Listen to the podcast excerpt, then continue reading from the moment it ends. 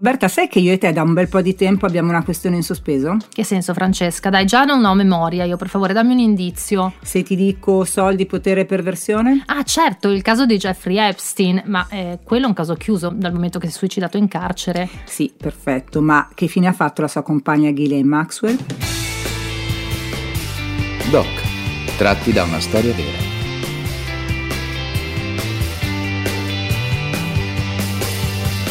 Benvenuti a Doc, tratti da una storia vera. Io sono Francesca Scherini, sono insieme a Roberta Lippi. Buongiorno a tutti e a tutte. E come ogni settimana, eccoci qui con una nuova storia da raccontare a seguito dell'uscita di un nuovo documentario che tra l'altro stavamo aspettando da tempo. Una sorta di lato B di un album che avevamo ascoltato qualche tempo fa e che mancava per completare una storia davvero pazzesca che forse oggi trova la sua degna conclusione.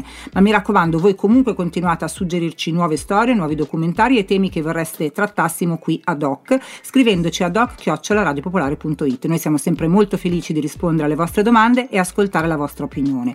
Oggi quindi di cosa parliamo Roberta? Allora, oggi parliamo di un documentario che è appena uscito su Netflix, per precisione è uscito il 25 di novembre che era appunto la giornata contro la violenza sulle donne. Si intitola Ghislaine Maxwell, soldi, potere e perversione e possiamo considerarlo proprio il sequel di Jeffrey Epstein, appunto soldi, potere e perversione, che era uscito su Netflix eh, nel 2020 e di cui avevamo già parlato nella puntata del 22 agosto proprio di quell'anno e che naturalmente potete ritrovare come tutte le nostre puntate eh, sul sito di Radio Popolare e tra l'altro potete arrivarci anche dal link diretto che trovate nella pagina bio del nostro profilo Instagram che è doc-tratti da una storia vera.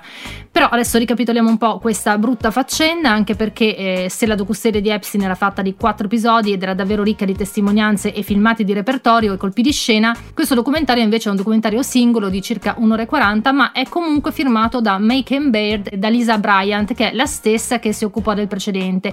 E ehm, Francesca tra l'altro è anche eh, dello stesso produttore esecutivo che è Berlinger che adesso io vado a cercarmi tutte le cose che ha fatto perché ce ne sono tantissime ed è uno dei nostri miti per quanto riguarda le docuserie e i documentari eh, crime. Ricordiamo per esempio che lui ha fatto quello su Ted Bundy, sulla scena del delitto, il caso di Cecil Hotel, l'abbiamo anche quello trattato, eh, ha trattato il caso Gacy, ha trattato il caso Dahmer, insomma tutti i documentari che più o meno potete trovare sulla piattaforma Netflix. Comunque andiamo con ordine. Jeffrey Epstein, milionario accusato di abusi sessuali e traffico di minorenni, si è tolto la vita in carcere nel 2019 prima che la giustizia potesse compiere compiere il suo corso, lasciando sola la sua compagna Ghislaine Maxwell, oggi 60 anni, che dopo il suicidio è sparita nel nulla fino a quando questa figura controversa di fedele compagna, complice e addirittura parte attiva dei tremendi fatti raccontati nel precedente documentario è stata chiamata a rispondere direttamente in tribunale del suo coinvolgimento. Attraverso le interviste delle vittime, degli avvocati, di qualche conoscente, riviviamo tutta la faccenda puntando però la lente di ingrandimento sulla coprotagonista, la cui natura predatoria storia forse era rimasta ben celata grazie al suo ceto sociale e a molti privilegi. Ghislaine è figlia devota del magnate dei media e proprietario del Daily Mail, Robert Maxwell, laureata ad Oxford, si trasferisce a 30 anni negli Stati Uniti e diventa una presenza fissa del jet set dove ben presto conosce Epstein con cui si fidanza per qualche anno però, ma anche dopo che si sono lasciati, questa cosa non era chiarissima nel primo documentario e lei si fidanza con un altro multimilionario, Tom Waite, i due restano migliori amici e soprattutto restano complici in un gioco alimentato da interessi sessuali, soldi e potere, appunto. Sono moltissime le testimonianze di amici che la descrivono come una donna affascinante, molto determinata e sessualmente molto libera, difficile capire quanto possa essere stata a sua volta vittima di Epstein. Più probabile dedurre che i due si fossero proprio trovati. Nel documentario si fa un veloce passaggio anche sulla sua infanzia, sull'amore smisurato per il padre che tradiva costantemente la madre, una figura paterna severissima, pare che frustasse con la cinghia i figli quando non si comportavano come voleva, quasi a voler cercare una motivazione che possa spiegare i comportamenti successivi di Ghislaine che, riversando lo stesso amore che provava per il padre su Epstein, adescava per lui le minorenni, sfruttando i lati deboli delle ragazzine nella maggior parte dei casi, con molti problemi economici o comportamentali e famiglie disagiate alle spalle. E non dimentichiamoci che nella cerchia di amici della coppia non si sprecano nomi famosi, da Trump al principe Andrea d'Inghilterra, che fu proprio Ghislaine a presentare a Jeffrey e che a seguito delle accuse di violenza da parte di una minorenne patteggerà per erogare una grossa somma di denaro e verrà privato del suo titolo nobiliare. Tutta la faccenda di Epstein rivissuta dal punto di vista della coprotagonista Ghislaine Maxwell, che se fino alla visione del primo documentario poteva lasciare quantomeno il beneficio del dubbio sul co- suo coinvolgimento in questo tremendo gioco di potere e abuso, ora è stata definita una criminale spietata e calcolatrice, sofisticata e pericolosa che predava ragazzine vulnerabili già vittime di passati difficili e le istruiva per gli abusi sessuali. Ecco, adesso ehm, Ghislaine è stata condannata a 20 anni di reclusione, eh, però io direi Francesca facciamo un attimo di pausa perché sono riaffiorati anche tutta una serie di sentimenti davvero poco gradevoli. E allora ci ascoltiamo I've changed my plea to guilty. I'm standing in the dark With my innocent hand on my heart I've changed my plea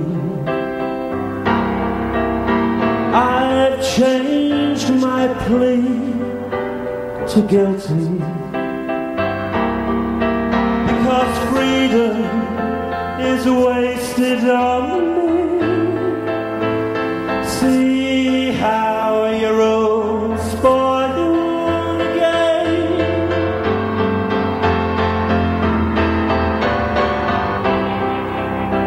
outside.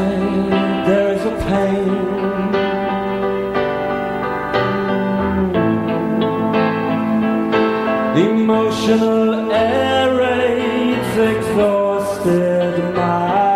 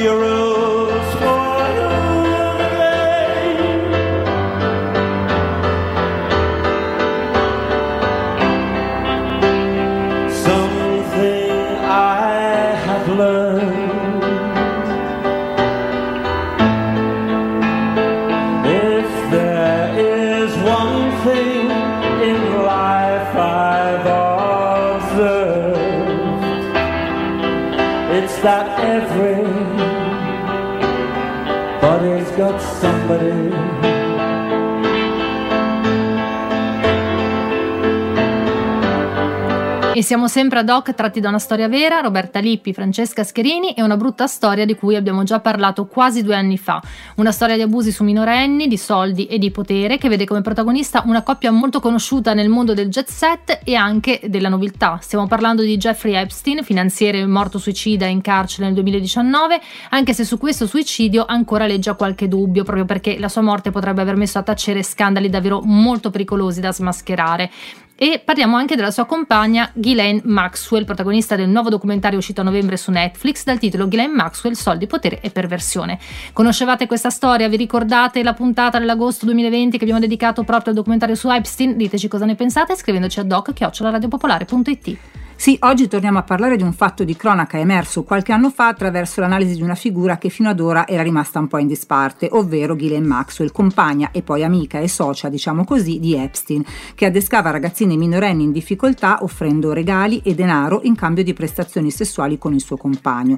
Non è chiarissimo se anche lei abbia abusato fisicamente di queste ragazze, sicuramente lo ha fatto psicologicamente e eh, qualche racconto la vede protagonista di massaggi e carezze comunque del tutto inappropriati. Da quanto apprendiamo da interviste e testimonianze, la sua brama di potere l'ha portata a sviluppare una personalità manipolatoria per poter soddisfare un uomo per il quale non poteva essere abbastanza. Il parallelismo con il padre che lei adorava e tradiva costantemente la madre è immediato, ma la sua totale mancanza di empatia è a dir poco scioccante. Può fare ancora più impressione l'idea che sia una donna ad aver adescato e manipolato ragazzine minorenni in difficoltà per darle proprio in pasto, diciamolo, a un uomo e ai suoi amici e anche su questo ha cercato di puntare la difesa in tribunale, ovvero sul fatto che lei fosse una donna, probabilmente a sua volta manipolata, e sulla scarsa attendibilità delle vittime. Cerchiamo allora di entrare un po' più nel dettaglio di queste dinamiche, parlandone come sempre con qualcuno che abbia le competenze per darci una mano. Diamo quindi il benvenuto alla psicoterapeuta e criminologa del CPM di Milano, Laura Emiletti. Benvenuta a Doc. Buongiorno e grazie. Buongiorno a te, grazie per essere qui. Del resto un gradito ritorno, dato che abbiamo già avuto il piacere di confrontarci con te durante la puntata su Jimmy Savile, altro manipolatore e predatore sessuale. Oggi parliamo di una donna. Innanzitutto dici, hai visto il documentario e cosa ne pensi?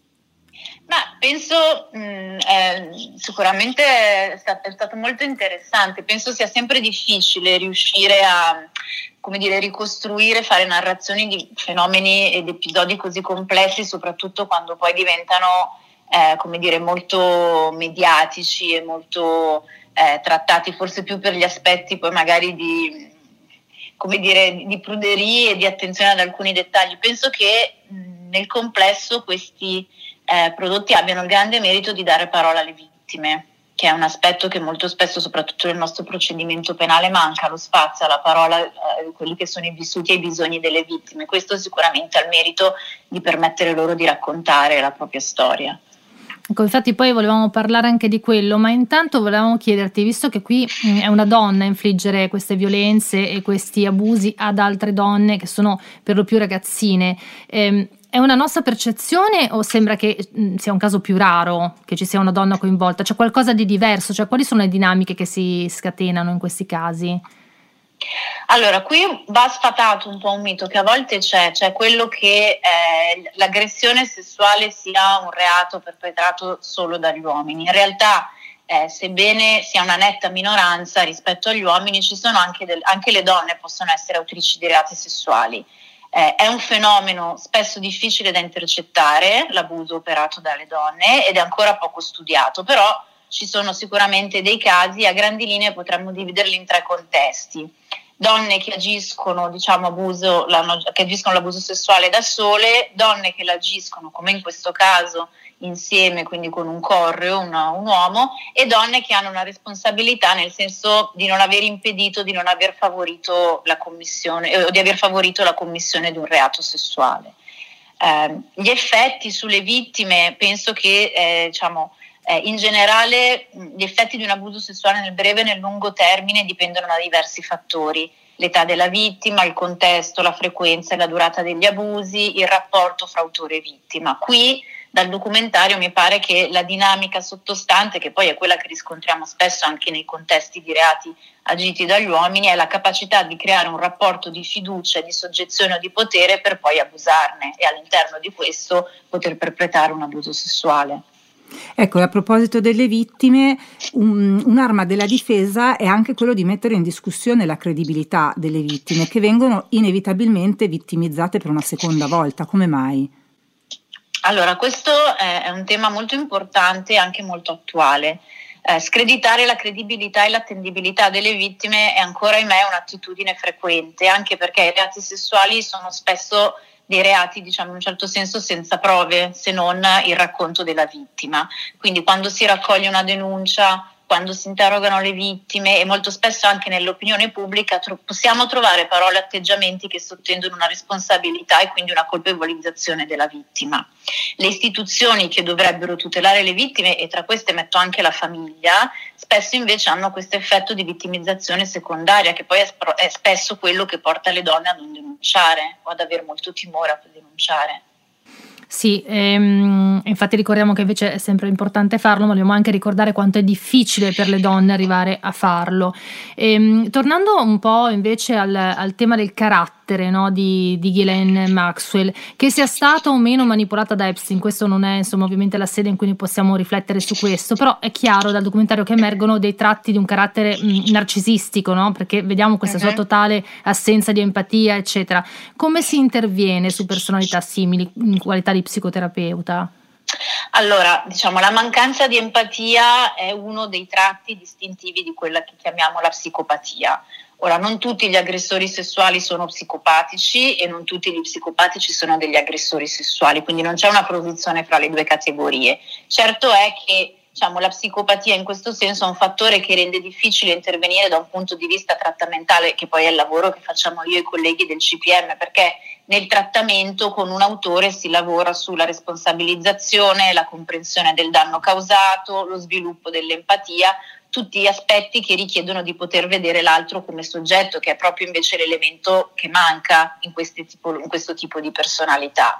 Eh, nel documentario a un certo punto una sua amica la descrive, descrive questa donna come un grande squalo bianco, che lo squalo bianco è uno dei maggiori predatori del nostro pianeta, io non so se lei fosse così davvero, sicuramente viene descritta come una donna estrionica, seduttiva, forse anche un po' affabulatrice e in questo senso non so se poi effettivamente l'incontro con quest'uomo sia stato fatale nella messa in atto di dinamiche poi di, di abuso eh, non solo sessuale ma proprio di una modalità forse un po' predatoria di stare in relazione con l'altro.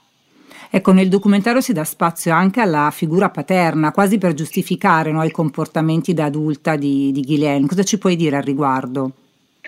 Allora, qual, quale fosse la reale natura del rapporto col padre non lo possiamo sapere. Eh, sicuramente quello che dal documentario sembra emergere dal racconto che fanno è che forse il padre abbia un po' trasmesso eh, diciamo, una cultura sicuramente patriarcale e sessista in cui vi è una reificazione della donna e dell'altro in generale, mi verrebbe da dire, ed è questo poi il substrato di molte delle violenze relazionali. Esatto, cioè esatto, io lo dico. Stiamo così. ascoltando in, in, quasi in religioso silenzio. E, ehm, e, e, adesso, al di là di tutta questa analisi, veniamo un po' al. perché vorremmo dare un consiglio concreto a chi ci ascolta, qualora insomma speriamo di no siano in situazioni simili. Che cosa bisogna fare per evitarle innanzitutto e cosa devono fare invece mm. le persone che sono vittime di abusi psicologici e fisici per essere quantomeno tutelate? Eh, allora, restando legati al tema della cultura, eh, sicuramente diciamo, sensibilizzare al tema sia le risorse dei territori, nel senso che poi siano quindi preparate ad intercettare e accogliere e sostenere chi denuncia o le situazioni a rischio. Eh, penso che ehm, sensibilizzare anche le persone, uomini e donne, ma addirittura bambini e bambine, nel senso di un lavoro di prevenzione anche veramente precoce alla cultura del rispetto della relazione e soprattutto alla possibilità di riconoscere le situazioni in cui con l'altro mi posso sentire a disagio, mi posso sentire in difficoltà, posso percepire che c'è qualcosa che non va e ad autorizzarmi a segnalarlo e a denunciare, penso che sia diciamo, la prevenzione una forma educativa e protettiva funzionale. Per chi invece eh, già si trova in situazioni del genere, sicuramente, come dire, mh, riuscire ad accedere a spazi di, di, parola, di ascolto, di sostegno, eh, come fanno il lavoro dei, dei, centri antiviolenza, ma anche le forze dell'ordine, i consultori assolutamente importanti. Io penso quando facciamo gli interventi di prevenzione nelle scuole che molto spesso delle ragazzine, insomma adolescenti, preadolescenti ci chiedono, dopo facciamo l'intervento, ma mh, non so, rispetto ad alcune dinamiche di controllo nella relazione, il controllo del cellulare, il controllo rispetto alle frequentazioni o anche delle forme, anche già di violenza, ti chiedono ma dopo quanto? Dopo, mh, ma già il primo schiaffo è violenza? Sì, cioè riuscire a sensibilizzare a questo.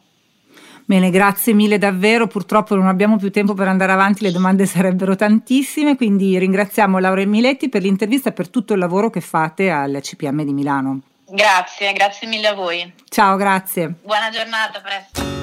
Yesterday I went outside with my mama's mason jar, caught a lovely butterfly. I woke up today, looking on my fairy pet. She had withered all away, no more sighing in her breast. I'm sorry for what I did. I did what my body told me to. I didn't mean to do you harm. Every time I pin down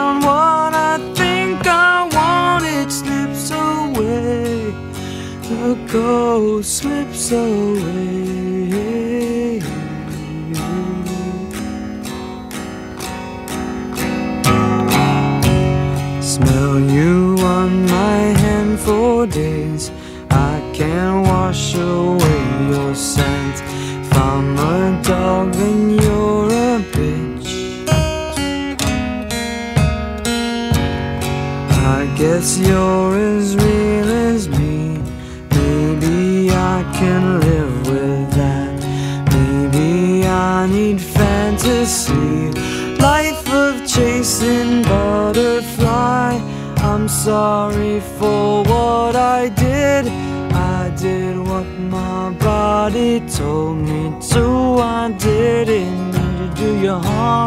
Every time I pin down what I think I want, it slips away.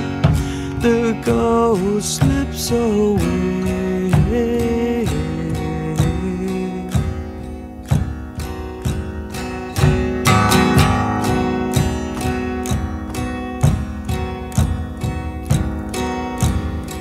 Bentornati a Doc, tratti da una storia vera. Oggi parliamo di abusi psicologici e sessuali, di soldi e potere, rispolverando il caso di Jeffrey Epstein attraverso le vicende giudiziarie di cui è stata protagonista la sua compagna Ghislaine Maxwell, che a seguito del suicidio in carcere del finanziere milionario nel 2019 si è data alla macchia ed è rimasta latitante per circa un anno, nascondendosi in un'area boschiva di 63 ettari vicino a Bradford, acquistata tramite una società anonima proprio nel 2019. Netflix a novembre ha proseguito la narrazione di questa vicenda attraverso un documentario a lei dedicato che si chiama appunto Ghislaine Maxwell, soldi, potere e perversione. È un documentario ben più scarno del precedente che rivela però la personalità narcisistica e la totale assenza di empatia che hanno permesso alla Maxwell di essere la mente, spesso anche il braccio, di un'organizzazione che vedeva coinvolte moltissime ragazzine quasi tutte minorenni, in difficoltà, manipolate, costrette a intrattenere sessualmente il suo compagno e forse anche lei in qualche caso.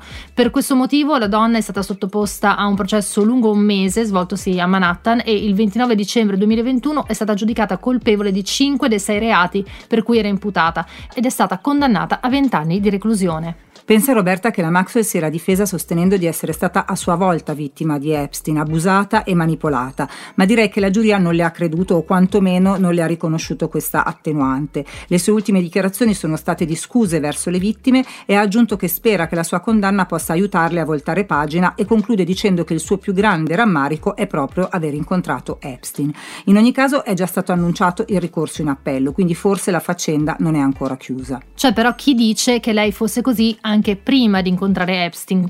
Quindi che dire, noi siamo in chiusura, ma staremo qui a vedere cosa succede, pronti a riparlarne ancora qualora mh, mm, ce ne fosse l'opportunità. Nel frattempo voi continuate a scriverci, a seguirci sui social e ricordatevi che trovate questa puntata e tutte le altre puntate di Doc, compresa quella su Jeffrey Epstein, sul sito di Radio Popolare. Noi ci sentiamo la settimana prossima e ci salutiamo così.